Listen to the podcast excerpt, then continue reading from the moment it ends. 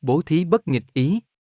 Thuở xưa, Thi Tý là vua của một nước hiệu là Diệp Ba, lấy phép chân chánh trị vì, chẳng hề làm tổn lê dân. Vua có 4.000 quan thượng thơ, 500 thớt voi bạch, cai quản 60 tiểu bang và 800 thôn xã. Vua tuy có hai muôn vương phi mỹ nữ, song không có bà nào có con. Ngài khẩn cầu chư thánh chúng, thần núi, thần nước. May thay. Một bà bỗng có thai. Thiên tử bổn thân săn sóc chánh cung rất chu đáo. Ngài lại ra lệnh lo nào nệm thúy gối loan cho bà an nghỉ, nào món ăn cho mỹ vị, thức uống cho tinh khiết đặng bà dùng. Sau 9 tháng đến ngày mãn nguyệt khai hoa, bà sanh đặng một hoàng nam đặt tên là Tu Đại Noa. Hay tin này, cả thảy quý phi trong cung điện đều hớn hở vui mừng. Thời gian qua, Thái tử Tu Đại Noa đã được 16 tuổi. Ngoài văn võ kim toàn, lại thêm lễ nhạc cung đàn cũng là tột chúng. Ngài phụng kính hoàng phụ và mẫu hậu chẳng khác chi như thánh. Vua cha lại dựng riêng cho hoàng tử một đài các nguyên nga rực rỡ. Tuy trẻ tuổi, song Đông Cung lại quý sự phước thiện, bố thí cho nhân loại, thường cầm hạ thú. Ý Ngài chỉ muốn cho tất cả chúng sanh được an vui tự tại. Khi đến tuổi trưởng thành, vua cha đính hôn cho Ngài với nàng Mạng Trà, con một vị thiên tử. Công chúa sắc đẹp tuyệt trần và đức hạnh không ai sánh kịp.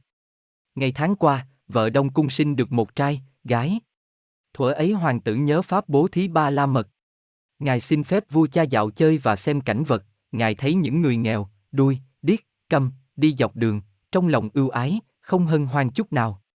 Vua cha hỏi, đồng Cung nói, Tâu Hoàng Phụ, con ra thành thấy người nghèo, điếc, đuôi, câm, con động mối từ tâm, xót lòng trắc ẩn.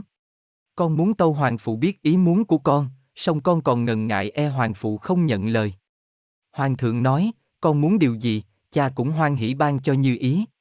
Đông Cung nói, con muốn lấy tất cả trong kho tàng của Hoàng Phụ, đem bố thí cho mọi người, bất luận ai xin vật chi thì con cho vật ấy, Hoàng Phụ đáp, hay thay con cứ thi hành theo bổn nguyện, cha không cấm cản.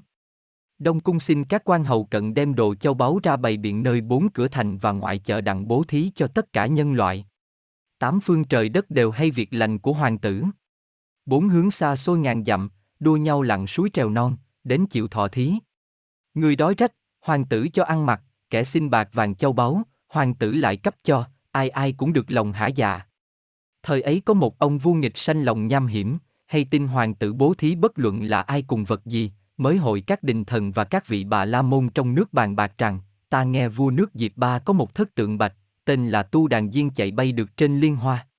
Voi ấy đã dõng mãnh lại mạo hiểm trong việc chiến tranh, trăm trận trăm thắng, chả biết chư khanh có ai chịu đi xin voi ấy chăng? Các quan văn võ lắc đầu trương mắt nhìn nhau, song trong hàng bà La Môn có tám ông tâu rằng, chúng tôi nguyện làm như ý, cúi xin hoàng thượng ban cho chúng tôi ít đồ hành lý. Vua dạy cấp đồ đi đường và nói rằng, ta rất tin cậy các ngươi, nếu các ngươi xin được voi ấy, ta sẽ trọng thưởng. Tám ông bà La Môn tay cầm tích trượng lên đường, khi lên thác khi xuống ghềnh, lần hội đã tới nước Diệp Ba. Chúng hỏi thăm đến trước cửa đền hoàng tử, thảy đều chống gậy kim cương, chân đứng chân treo, dây mặt vô cửa. Người giữ cửa vào báo cho Đông Cung, ngài liền ra thi lễ một cách tôn trọng, chẳng khác chi nghĩa cha con. Đoạn thái tử hỏi, bạch quý ngài, quý ngài ở đâu đến đây? Y đường xá xa xôi có cực khổ chăng? Cảm phiền quý ngài cho tôi biết có việc chi quan hệ mà phải chịu nhọc nhằn treo chân như thế này. Tám vị bà La Môn đáp, thưa hoàng tử Đông Cung, chúng tôi mạng nghe Đông Cung mở đường phước thiện, bố thí bất luận là ai cùng bất cứ của cải gì, nên danh thơm của ngài truyền khắp tám phương, công đức của ngài quả thật vô lượng vô biên, xa gần đều chúc tụng, không còn một ai không biết. Chúng bần đạo lấy đó tin chắc chắn như lời. Thưa hoàng tử Đông Cung, thật ngài là con cõi thượng thiên, thế thì lời nói ngài còn hơn kim thạch. Vậy nếu ngài thành tâm bố thí, chúng bần đạo xin ngài hoan hỷ cho chúng tôi bạch tượng bay trên liên hoa. Đông cung liền đến chuồng ngựa dắt ra một con voi bạch xong các vị bà la môn lại nói, thưa hoàng tử Đông cung, không phải thớt voi này, chúng tôi xin đây là xin bạch tượng chạy được trên hoa sen, tên nó là Tu Đà Diên. Hoàng tử đáp, cha tôi thương mến voi ấy lắm, chẳng khác chi tôi, tôi không thể tự quyền cho các ngài. Nếu tôi cho thì cha tôi hết thương tưởng tôi, lại còn đuổi tôi ra khỏi nước nữa. Nhưng Đông Cung lại nghĩ rằng, trước kia ta đã lập trọng nguyện bố thí bất nghịch ý, nếu ta từ chối thì ta tự bác đại nguyện của ta, ta nên cho voi ấy mới có thể đạt được pháp ba la mật. Đông Cung không còn ngần ngại nói, bạch quý ngài, tôi không dám làm quý ngài bận lòng vì một sự nhỏ nhen đó, hoàng tử dậy tùy tùng thắng bành vàng và dắt tượng ra tức tốc. Tay trái ngài bưng nước rửa tay cho các vị bà la môn, tay mặt dắt voi trao cho quý khách. Vừa được voi bạch, tám ông bà la môn liền ca tụng bồ đề tâm và cảm tạ đông cung, lộ vẻ hân hoan, và vội vã lên đường. Đông cung lại còn nói vói, xin quý ngài hãy đi cho chóng, kẻ hoàng phụ tôi biết lại cho người theo bắt voi. Trong nháy mắt, tám ông bà la môn biệt dạng. Vừa nghe hoàng tử cho kẻ nghịch tượng báo, các quan văn võ đều sửng sốt, lo sợ rằng, nước ta nhờ có voi ấy mà dẹp nạn can qua. Quân thần liền vào tâu với vua, muôn tâu bệ hạ, đồng cung đã đem voi báu mà cho kẻ thù nhà, bệ hạ dựng nên bờ cõi cũng nhờ có voi ấy oai phong lẫm liệt, một mình có thể chống cự 60 thớt voi khác như chơi, này đồng cung lại cho kẻ nghịch, chúng hạ thần cho đó là điềm mất nước. Chúng tôi tâm hồn rối loạn, cuối xin hoàng thượng định đoạt. Bố thí bất nghịch ý của Đông Cung theo thiên kiến của chúng tôi thì chẳng kiếp thì chạy, hoàng tử chẳng những vét sạch cả của cải trong kho tàng mà thôi, lại chúng tôi sợ e ngài còn cho cả nước và vợ con ngài nữa. Vua nghe tâu không bằng lòng, liền cho đòi một vị đại thượng thơ đến hỏi, khanh cho trẫm biết có phải thái tử bắt bạch tượng cho kẻ nghịch chăng? Muôn tâu bệ hạ quả thật như lời. Vua hội nghị tất cả đình thần để thẩm án Đông Cung. Một quan thượng thơ tâu, kẻ nào vào chuồng tượng thì chặt chân, kẻ nào dắt tượng thì cắt tay, kẻ nào thấy dắt tượng thì móc mắt. Một quan thượng thơ khác lại tâu, xin hoàng thượng cho công án tử hình cho cả thảy thủ phạm và đồng lõa. Thấy quần thần phân vân và ý kiến không đồng, vua lại thêm tha thiết và phán với triều đình, con trẫm chẳng những ham tu tuệ mà thôi, lại còn mộ đường phước thiện. Đối với mấy điều ấy trẫm không thể ngăn cản, huống chi nay trẫm nở đành bắt buộc hành hình cùng hạ ngục. Một vị đại thượng thơ bác bẻ ý kiến cả thảy triều đình, rồi quỳ xuống tâu, theo thiển kiến của tôi, ngài nên đuổi thái tử ra khỏi nước và đầy người ở chốn lâm sơn 12 năm hồng người ăn năn hối ngộ. Vua theo ý kiến ấy, dạy đòi đông cung vào hỏi, có phải ngươi bắt bạch tượng cho kẻ nghịch chăng? Muôn tâu hoàng phụ, quả thật vậy. Vua lại hỏi, sao ngươi lại dám bắt bạch tượng cho kẻ nghịch mà không trình cho ta hay trước? Thưa hoàng phụ, trước kia hoàng phụ cho phép con bố thí như ý mà không ngăn cấm một việc chi. Bởi thế nên con không tâu lại với hoàng phụ việc con làm phước. Thánh hoàng nói, lệnh ta ban thuộc về ngọc ngà châu báu, chớ không can hệ với tượng bạch. Thái tử đáp, muôn tâu hoàng phụ, các vật ấy đều là của cải của hoàng phụ tất cả, con không ngờ phải ngoại trừ tượng bạch. Hoàng thượng phán, ngươi phải tức tốc ra khỏi nước này, ta đầy ngươi tại núi đàn đặt 12 năm. Thái tử tâu, con không cãi lệnh hoàng phụ, song con xin hoàng phụ cho phép con ở lại thêm 7 ngày đặng bố thí thêm cho mãn nguyện. Thiên tử phán, ta dạy ngươi cũng vì sự bố thí của ngươi thái quá, chẳng những làm tiêu tan kho báu của ta, lại làm cho nước mất một linh vật. Ngươi không được ở lại đây thêm 7 ngày, hãy ra khỏi nước bây giờ, ta không cho phép đâu. Thái tử tâu, con không dám trái lệnh hoàng phụ, nhưng vì con còn chút ít của cải riêng, muốn đem bố thí cho trọn vẹn chớ con không dám đá động đến kho tàng của nước nữa. Hai muôn cung phi đồng xin vua để cho hoàng tử ở lại bảy ngày rồi sẽ đầy đi cũng chẳng muộn. Vua nhận lời. Thái tử dạy cho gia dịch truyền cho thập phương hay, ai muốn của cải, thì đến ngài cung cấp cho. Nhân dân ở bốn phương trời nghe đồn đều tới cửa đền, hoàng tử rất ân cần thiết đãi thức ăn uống, chăm nom phân phát của cải, mọi người đều được vui vẻ. Trong bảy ngày, bố thí hết của cải. Người hàng vi trở nên phú quý, cả muôn người đều nhờ đó được no ấm hân hoan. Đông cung vào từ tạ công chúa mạng trà và nói rằng, vì tôi bố thí thái quá, đã vét sạch kho tàng lại còn cho kẻ nghịch tượng bạch kỳ tài, nên hoàng phụ và triều đình đầy tôi 12 năm lên núi đàn đặc. Bà mạng trà nói, muốn nước thành nhà an, tôi xin cầu chúc Đức Thánh Hoàng, các thượng quan cùng quân nhân lớn nhỏ trong nước, thảy đều được giàu sang, an vui vĩnh viễn. Còn tôi thì nguyện theo cùng thái tử vào chốn thâm sơn mà tu hành pháp bát nhã. Đông Cung nói, người nam tử ở núi non hiểm địa còn khó giữ được bình tĩnh với cọp hùng cùng các loài thú dữ khác, Vương Phi đã quen thanh nhàn, làm sao chịu nổi với cảnh khó khăn và đời vô vị. Công chúa ở thì đài các nguyên nga, mặc trọng tơ lụa, nghỉ toàn nệm gối, ăn uống tinh đồ mỹ vị, còn trên sơn lâm, nghỉ toàn màn trời chiếu đất, nệm gối bằng cỏ rơm, thức ăn toàn là hoa quả. Lại thêm mưa, gió, sấm sét, sương, tuyết làm cho vỡ mặt kinh tâm. Khi lạnh thì lạnh thấu xương, khi nóng thì nóng phỏng trán. Nơi cây cối không bề nương dựa, dưới đất thì có gai, đá sỏi cùng loại sâu bọ độc địa, làm sao Vương Phi lại chịu nổi cảnh khổ ấy? Bà mạng trà đáp, nếu thiếp xa cách hoàng tử thì cần gì nệm thúy gối loan, sơn hào hải vị. Hôm nay đứng trước hoàn cảnh này thì lẽ đương nhiên chàng đâu thiếp đó cho trọn đạo vợ chồng. Nước lấy cờ làm biểu hiệu, khói thì có lửa, vợ thì có chồng. Thiếp chỉ biết gửi thân cho Lan Quân, mặc dầu mưa tối nắng chiều. Thiếp tưởng, Lan Quân chẳng khác chi thần thức của thiếp, nếu thần thức xa lìa thì thân kia tan rã. Vả lại lúc Lan Quân lập đàn bố thí, thiếp cũng dự vào, khi Lan Quân lìa quê hương nếu có người đến xin thọ thí, thiếp biết nói làm sao với họ. Lúc thiếp nghe ai khẩn cầu với thí chủ, thiếp quá cảm động có thể chết đặng vậy. Đông Cung nói, tôi mở đường bố thí, không từ chối một ai, nếu có người đến xin hai con, tôi rất hoan hỷ nhận lời. Khi ấy công chúa không vui lòng hưởng ứng, có phải làm rối loạn tâm từ thiện của tôi không? Tốt hơn là công chúa đừng theo tôi làm chi. Mạng trà đáp, hoàng tử chớ có lo xa, tôi xin tán thành mọi việc phước thiện. Lan quân ôi! Trong trời đất không còn ai nhân đức hơn Lan quân. Đông Cung nói, nếu quả vương phi đồng tình thì không gì quý hóa bằng. Đông Cung dắt vợ con vào viếng mẹ và từ giả lên đường. Thái tử thưa, cuối xin mẫu hậu hãy năng nhắc nhở Thánh Hoàng, lấy luật chân chánh trị nước chăn dân, chớ để tà đạo sang nhập nước nhà. Nghe lời Đông Cung, Hoàng hậu bồi hồi cảm động âu sầu. Bà nói giữa cung phi, ta đem thân cứng cỏi như sắt đá, lấy lòng bền bỉ hơn gan thép mà phò hoàng thượng không chút chi lỗi lầm. Nay ta có một mụn con võng vẹn, nó lại bỏ ta mà đi, tưởng tới chừng nào thì tâm bào ta đứt từng đoạn. Nhớ khi con còn trong bụng mẹ, chẳng khác chi lá trên nhành, càng ngày càng lớn, ta nuôi con đến tuổi trưởng thành, nó lại đi xa, bỏ ta hiu quạng. Các vương phi khác sẽ được thú vui chơi, còn ta thì hoàng thượng sẽ hết yêu vì ta nữa. Ta xin thành tâm chú nguyện cùng cao sanh cho con ta mau được trở về xứ sở. Đông cung cùng vợ con đồng lạy mẹ rồi lui ra. Hai muôn quý phi mỗi bà đều đem ngọc trân châu đặng hiến cho đông cung, bốn ngàn thượng thơ đem tràng hoa và báu dân cho hoàng tử.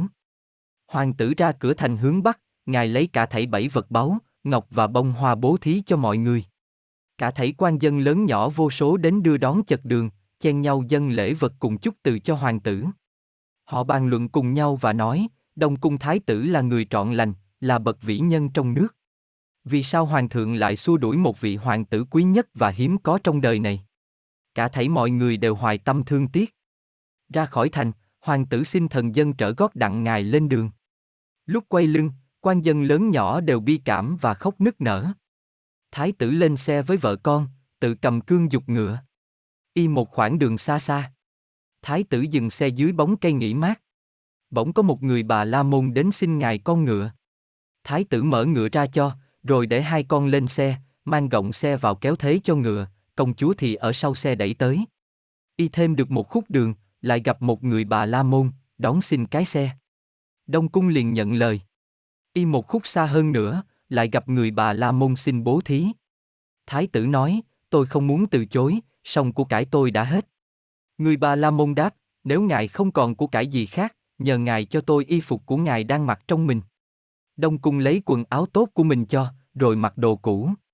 Y một đổi xa nữa, lại gặp một người bà La Môn đến thọ thí, ngài cho quần áo của hai con. Đông cung đã bố thí cả xe, ngựa, của cải và áo quần mà không buồn không tiếc một chút nào. Bấy giờ Đông cung thì cổng con trai, công chúa thì bồng con gái, đi bộ lên đường. Cả thảy vợ chồng con cái đều hân hoan, nhắm non thẳng dặm. Núi đàn đặt xa lắm, cách Châu Thành hơn 6.000 dặm. Muốn đi đến nơi, phải trải qua không biết bao nhiêu hầm hố bùng lầy, phải nhịn đói chịu khát nữa. Cứ ngày đi đêm nghỉ, xuân qua thu lại, hè mãn đông sang, tội nhân đã đến núi đàn đặt. Hoàng tử ngắm xem phong cảnh thấy núi cao chơm chởm oai nghi, cây cỏ sầm uất thành mậu. Các thứ chim ca hót với giọng véo von, hồ trong hoa nở nước ngon trái ngọt với vô số ngỗng, hạt, việt, chài cùng các loài chim ăn dưới nước. Hoàng tử nói với vợ, ở đây cây mọc thẳng bằng, cao sừng sừng tận trời xanh mà không lay động. Chúng ta sẽ được uống nước ăn trái ngọt, ở trong hang đá, chúng ta sẽ tu hành pháp bát nhã, phương pháp dùng trí tuệ để quan sát chiêm nghiệm, tìm tòi sự thật của sự vật. Đông cung vô núi, cả thảy thượng cầm hạ thú đều vui mừng đến nghinh tiếp ngài. Trên chóp núi có một vị tu hành tên là A Châu Đà. Ngài được 500 tuổi và đức hạnh dung thông. Đông cung đến thi lễ rồi lui ra đứng dậy và nói, bạch ngài hiện giờ chúng tôi chưa biết phải ở nơi nào có thức ăn uống. Ông A Châu Đà đáp, toàn núi này là cảnh thiên thai, ngài ở đâu lại không được. Núi này chỗ nào cũng tinh sạch và thanh tịnh, ngài muốn hành pháp bát nhã lại còn đem vợ con theo làm chi?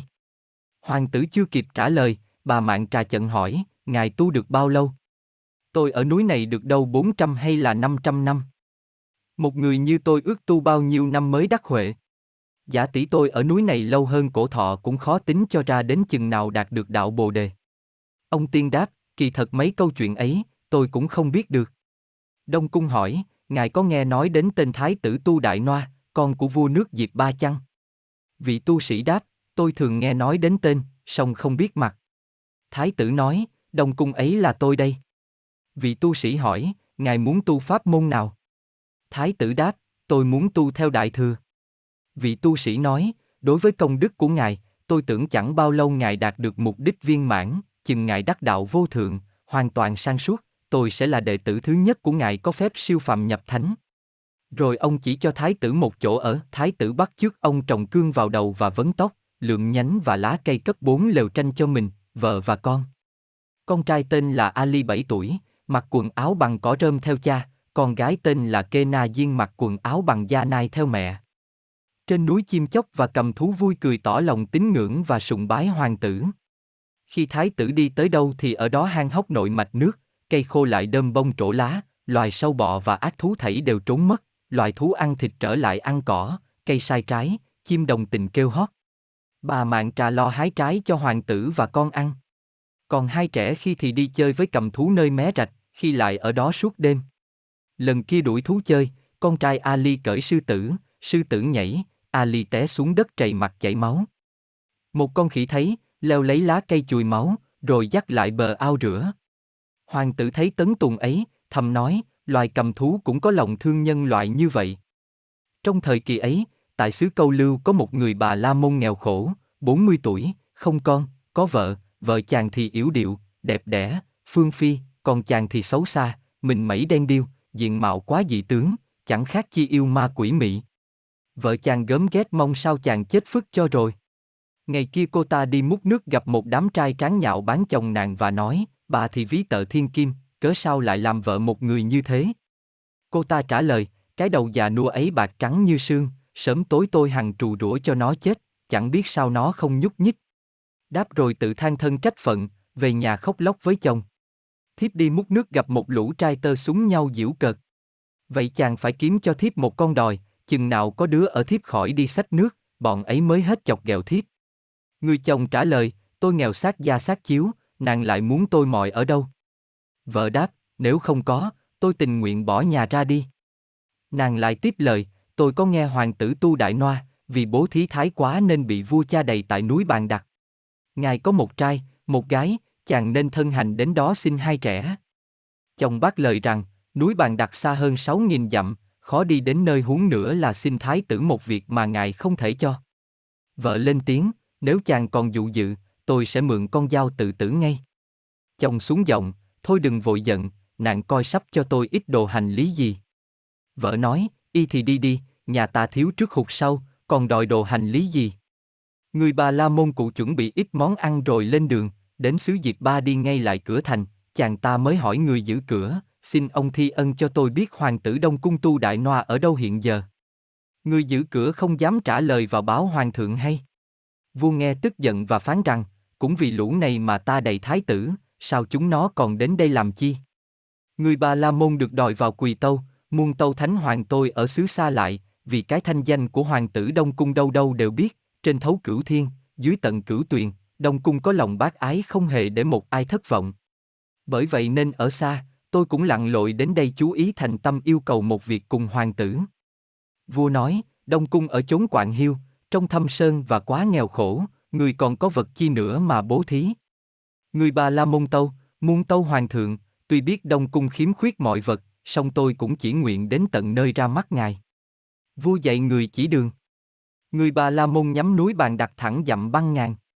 Chàng vào núi gặp người thợ săn liền đón hỏi, xin ông thi ân cho tôi biết hoàng tử tu đại noa có ở trên núi này không? Thợ săn tuy biết Đông Cung bị đầy ở đây cũng vì bố thí cho dòng bà La Môn, song không chỉ chỗ lại còn bắt chàng trói vào gốc cây đánh một trận như tử, mắng nhiếc quá lời và nói, ta muốn cho ngươi vài mũi tên và ăn thịt ngươi, ngươi còn thiếu vật chi mà đến đây hỏi thăm thái tử. Người bà La Môn nghĩ, ta sẽ bị tay người này giết, vậy ta phải thiết kế đánh lừa người mới mong toàn tánh mạng. Nghĩ rồi liền nói, theo lẽ phải ngài phải hỏi tôi nguyên nhân trước khi hành phạt tôi cho đáng. Thợ săn đáp, người muốn nói việc chi? Người bà La Môn nói, thưa ngài Đức Thánh Hoàng hồi tâm thương nhớ Thái tử Đông Cung, dạy tôi đi tìm hoàng tử đặng thỉnh về nước. Nghe vậy, thợ săn hối hận liền mở trói thả ra, nhận lỗi và nói, tôi thật vô lễ, xin ông miễn chấp, cũng bởi không hay không biết có chỉ Thánh Hoàng nên mới lỗi lầm như hôm nay. Nói rồi chỉ chỗ ở của Đông Cung. Người bà La Môn đi thẳng đến lều trang của Đông Cung, hoàng tử thấy đặng vui mừng, ra tiếp trước, thi lễ và hỏi thăm, ông ở đâu lại? Có lẽ ông đi đường mệt nhọc thì phải. Ông đến tôi có việc chi chăng? Người bà La Môn thưa, tôi ở xa lắm, thân tôi khốn đốn không cùng, đương vợ tôi đói khát nữa. Hoàng tử lật đật thỉnh vào cốc mời ngồi, đem trà nước và trái cây dân người bà La Môn nói, thưa Đông Cung Thái tử, tôi gốc ở nước câu lưu, đã lâu tôi nghe lòng từ thiện của ngài, thập phương thế giới đều mến danh thơm và đức hạnh của ngài. Tôi quá nghèo khổ nhưng ngài thương tưởng tôi, cho tôi một vài vật. Thái tử đáp, kính ông chẳng có việc gì tôi từ chối nhưng rủi cho ông, hiện giờ tôi không còn món gì. Người bà La Môn nói, thưa Đông Cung, nếu ngài không có gì, xin ngài cho tôi hai trẻ con của ngài để phụng dưỡng tôi lúc tuổi về già. Hoàng tử đáp, ông ở xa lại chú tâm xin hai con tôi, tôi không lẽ từ chối. Lúc đó hai trẻ đi chơi, thái tử kêu lại, và nói, có một người bà La Môn ở xa đến xin hai con, cha đã hứa lời ưng chịu, hai con hãy đi với người. Hai trẻ chạy đến một bên cha khóc rằng, chúng con đã từng biết nhiều người bà La Môn, song chúng con không hề thấy người nào dị tướng như thế. Chắc người này không phải trong họ của bà La Môn đâu, người ấy là quỷ yêu. Nay mẹ con đi hái trái chưa về, cha lại bắt con cho yêu tinh ăn thịt chúng con phải chết mất. Đến chừng mẹ con về kêu con chẳng thấy, thì chẳng khác gì bò mẹ kiếm con, người sẽ bi lụy, than vang, đau khổ. Thái tử nói, hai con chớ quá bịnh rịnh, cha đã hứa lời không thể thất tín. Người bà La Môn này không phải là tà ma quỷ mị chi, không ăn thịt con đâu mà ngại gì, hai con hãy đi đi. Hoàng tử lấy nước rửa tay cho người bà La Môn, rồi kéo tay hai con cho người bà La Môn dắt đi. Hai trẻ không chịu đi, chừng trở lại trước mặt cha quỳ xuống và nói, thưa cha chẳng hay chúng con phạm tội gì trong kiếp trước mà ngày nay chúng con phải chịu lắm điều thống khổ. Chúng con là dòng vua, nay phải làm tôi tớ cho kẻ phàm phu. Trước mặt cha, chúng con xin sám hối các tội lỗi, có lẽ nhờ đó sự phiền não và nghiệp chướng của chúng con sẽ được tiêu trừ và hạnh phúc lại đặng phát khởi, mong sau đời này sang đời khác chúng con không còn gặp phải bước gian truân như thế nữa. Đông Cung nói với hai con, cả thảy ái tình đều là ảo mộng, một ngày kia phải hủy hoại vạn vật đều vô thường, mấy ai giữ trọn vẹn một vật chi nơi trần thế. Hai con hãy đi, chẳng nên dùng dặn, chừng nào cha đắc đạo bồ đề, cha sẽ độ hai con. Hai trẻ, đôi mắt đỏ ngầu nói với cha, xin cha trao lời vĩnh biệt của hai con lại cho mẹ con, chúng con quá đau lòng vì nghĩa mẹ con xa cách đời đời, lại không giáp mặt tỏ phân một lời trong khi mẹ bắt con nam. Chẳng còn nghi vì nữa, cũng bởi tiền căn nghiệp báo của chúng con, nên nay chúng con phải chịu như vậy. Chúng con nghĩ đến khi mẹ chúng con về thấy mất hai con, người sẽ khổ tâm, đau đớn sầu não chẳng cùng, lo cho thân chúng con phải chịu đói rách phiêu lưu nơi đất khách. Người bà La Môn nói, tôi già yếu, hai trẻ chạy bỏ tôi theo mẹ chúng nó, tôi lụng cùng theo bắt chúng nó sao được. Xin Đông Cung trói nó giùm tôi. Thái tử liền trói hai con dao cho người bà La Môn dắt đi, nhưng hai đứa nhỏ cưỡng lại chẳng chịu, người bà La Môn mới đánh chảy máu. A U đớn thay cho Đông Cung, thấy tình cảnh như vậy động lòng xa nước mắt. Cả trái đất đều rung động, hoàng tử và cầm thú theo sau đưa đón hai trẻ, tới chừng biệt dạng mới trở về. Các loài lục súc trở lại chỗ cũ hai trẻ thường chơi thấy cảnh chẳng thấy người, xúc động trên thang thảm thiết, lăn lộn dưới đất.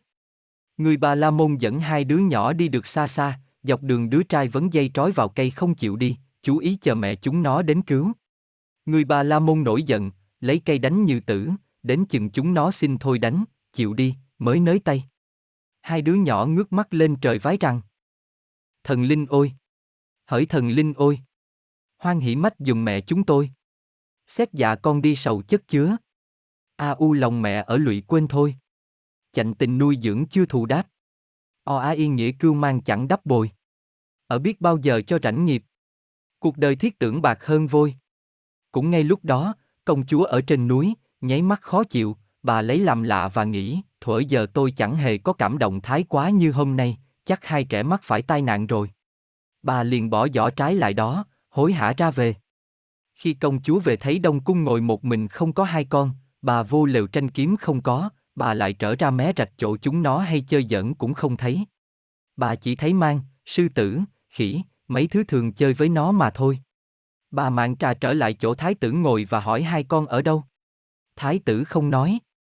Bà lại hỏi nữa, khi hai con ở xa thấy tôi đem trái về chúng nó chạy nhào lăn dưới đất, rồi lồm cồm ngồi dậy nhảy nhót, mẹ về, khi chúng nó thấy tôi ngồi ở đâu thì đến ngồi kế một bên, thấy bụi bặm dính mình tôi liền phủi. Bây giờ tôi không thấy con tôi và chúng nó không lại gần tôi, nó ở đâu? Ai bắt nó? Không thấy con tôi, lòng tôi đứt từng đoạn. Chỉ cho tôi biết con tôi đi đâu và đừng làm cho tôi phải cuồng tâm. Bà nói đi nói lại ba lần, hoàng tử vẫn điềm nhiên không thốt một lời. Bà lại càng đau đớn hơn nữa. Bà nói chua cay như vậy, mất con tôi còn chịu được xong sự lặng thinh của Lan Quân làm cho tôi thêm rối loạn. Đông Cung nói, có người bà La Môn ở xứ Câu Lưu đến xin hai con và tôi đã cho rồi.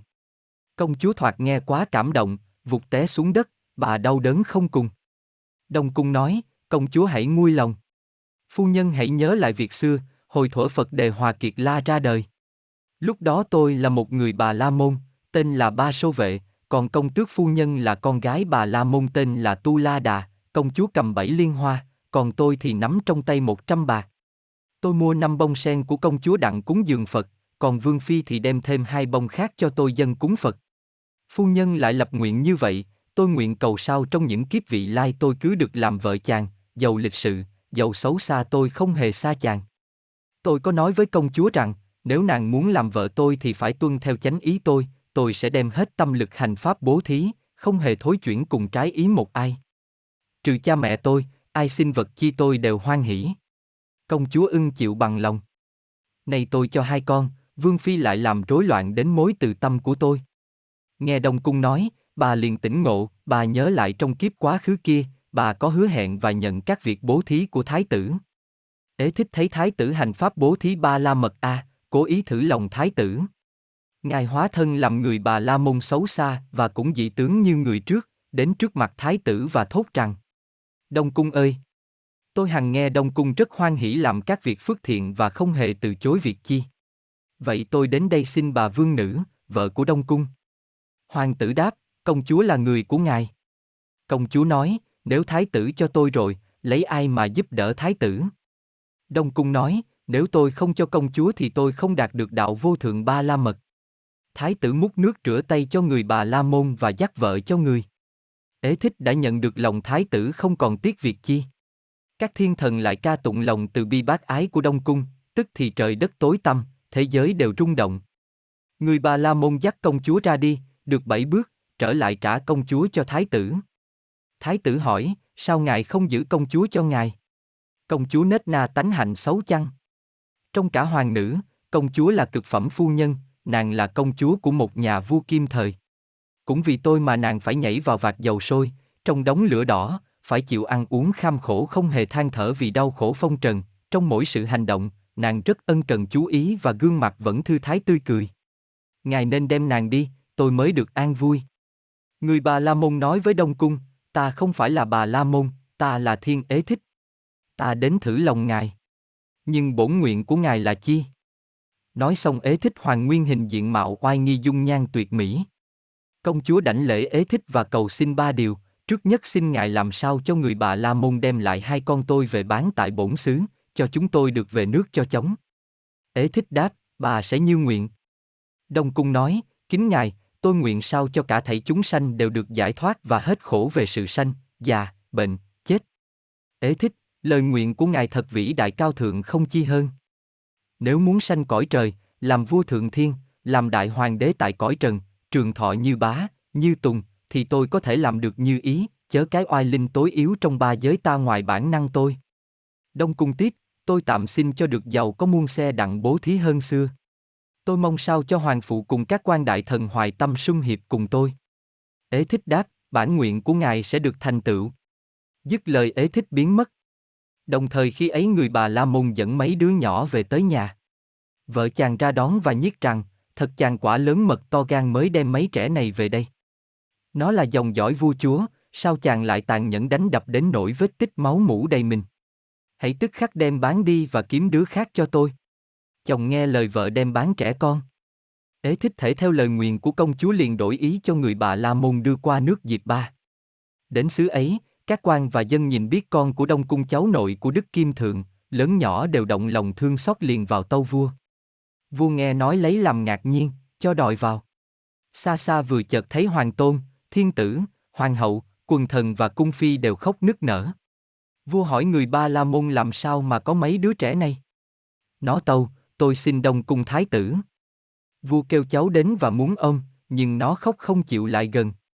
Vua hỏi giá cả. Người bà La Môn chưa kịp trả lời, Hoàng Tôn Mạng Tâu, trai định giá một ngàn bạc với một trăm bò cái, gái định giá hai ngàn bạc với hai trăm bò cái. Vua nói rằng, lẽ thường thì người ta yêu chuộng con trai hơn con gái, sao trai lại rẻ giá hơn gái? Hoàng Tôn nói, tâu bệ hạ những cung phi mỹ nữ của bệ hạ không phải là quyến thuộc của ngài, người thì hèn hạ kẻ lại hoa đời, nhưng ai được hoàng thượng yêu vì thì được tăng phẩm tước, trang điểm mỹ lệ, ăn uống sung sướng. Ngài chỉ có một mụn con trai mà ngài đầy chốn non rừng rậm, còn ngài thì sớm tối sung sướng với cung phi, chẳng chút đoái hoài tới nghĩa cha con. Đó rõ ràng biểu thị trai ít có giá trị hơn gái. Thoạt nghe, vua liền tỉnh ngộ, khóc than rằng, ta tội cùng cháu, lẽ nào cháu chẳng chịu lại gần ta? Ghét ta hay sợ người bà La Môn? Hoàng tôn vội tâu, chúng con đâu dám tự phép ghét hoàng thượng và chúng con cũng chẳng sợ gì người bà La Môn này. Xưa chúng con là con vua, cháu chúa, nay lại tôi tớ kẻ phàm phu. Làm sao đứa nô bộc lại dám lòn dưới tay hoàng thượng? Bởi vậy nên chúng con không thể tự tiện làm việc ấy. Hoàng tôn dứt lời, vua thêm sầu muộn. Liền đó Thánh Hoàng trả theo giá định của người bà La Môn, rồi kêu hai cháu hai trẻ chạy vào lòng ngài. Vua ông cháu vuốt ve và hỏi, cha con ăn mặc những gì trên núi? Hai cháu nói, cha con ăn toàn lê hoắc, tên trái cây, mễ cốc, mặc áo vải quần nâu, có trăm thứ chim làm cho cha con được giải khuây và không chút chi phiền. Vua cho người bà La Môn về. Hoàng Tôn Tâu, người bà La Môn đói khát, xin Thánh Hoàng cho một bữa cơm. Vua nói, vậy chớ cháu không giận nó sao, lại còn cho nó ăn uống nữa. Hoàng Tôn Tâu, cha con ham tu phước huệ, đến nỗi không còn vật chi bố thí nên đem hai con cho người, người là chủ của hai con, chúng con rất tiếc chưa làm nô lệ cho người, hồng khỏi phụ lòng bác ái của cha con. Chúng con sao đành để người đói khát. Cha chúng con còn cho chúng con được thay, huống chi bố thí một bữa cơm có lẽ nào hoàng thượng từ chối.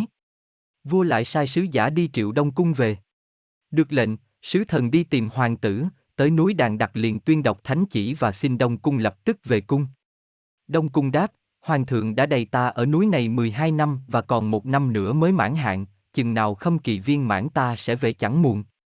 Sứ giả về tâu lại cho vua nghe, rồi thánh hoàng tự tay hạ bút đề thơ cho thái tử như vậy, con thật đáng vị hiền nhân, nên lấy dạ khoan hồng quên chuyện đã qua. Con giận dữ có ích lợi gì, không trở về tổ quốc. Cha đợi con về đặng đoàn viên cộng hưởng sự an vui. Khâm sứ mang bức thơ đem đưa cho Đông Cung. Tiếp chiếu, hoàng tử liền quỳ lại trước mật chiếu, đoạn lui lại, đi vòng mật chiếu bảy vòng rồi mới khai thơ ra đọc. Hay tin hoàng tử sắp hồi trào, các loại cầm thú nhảy nhót cảm động, kêu gào tha thiết, suối khe bỗng cạn, thú cái dứt sữa, chim chóc hót tiếng như than như sầu. Hy hữu thay loại cầm thú cũng biết đau thương trong khi vĩnh biệt. Đông cung và công chúa đổi y phục lên đường. Nghe tin Đông cung về nước, vua địch dạy thám tử bắt bành vàng cho bạch tượng, lại đem theo một ô vàng đựng bạc, một ô bạc đựng vàng đón đường thái tử xin trả lại và tỏ dấu ăn năn hối ngộ cùng hoàng tử như vậy, trước kia bởi mê muội tôi cố ý xin ngài voi báu, vì tôi nên ngài phải bị đầy ở thâm sơn rừng rậm. Nay nghe tin về nước, tôi rất vui mừng cho khâm sứ đưa bạch tượng trả lại cho ngài cùng dân chút lễ bạc vàng, rất trông mong được ngài hạ cố thứ lỗi cho tôi. Đông Cung nói, giá như một người kia sắm sửa các thức ăn đủ mùi vị và dân cho ai dùng, người ấy ăn vô rồi nhả ra, thức ăn đó còn hương vị thanh khiết chăng? Các việc bố thí của tôi chẳng khác chi đồ ăn kia, thế thì tôi không thể bắt voi lại.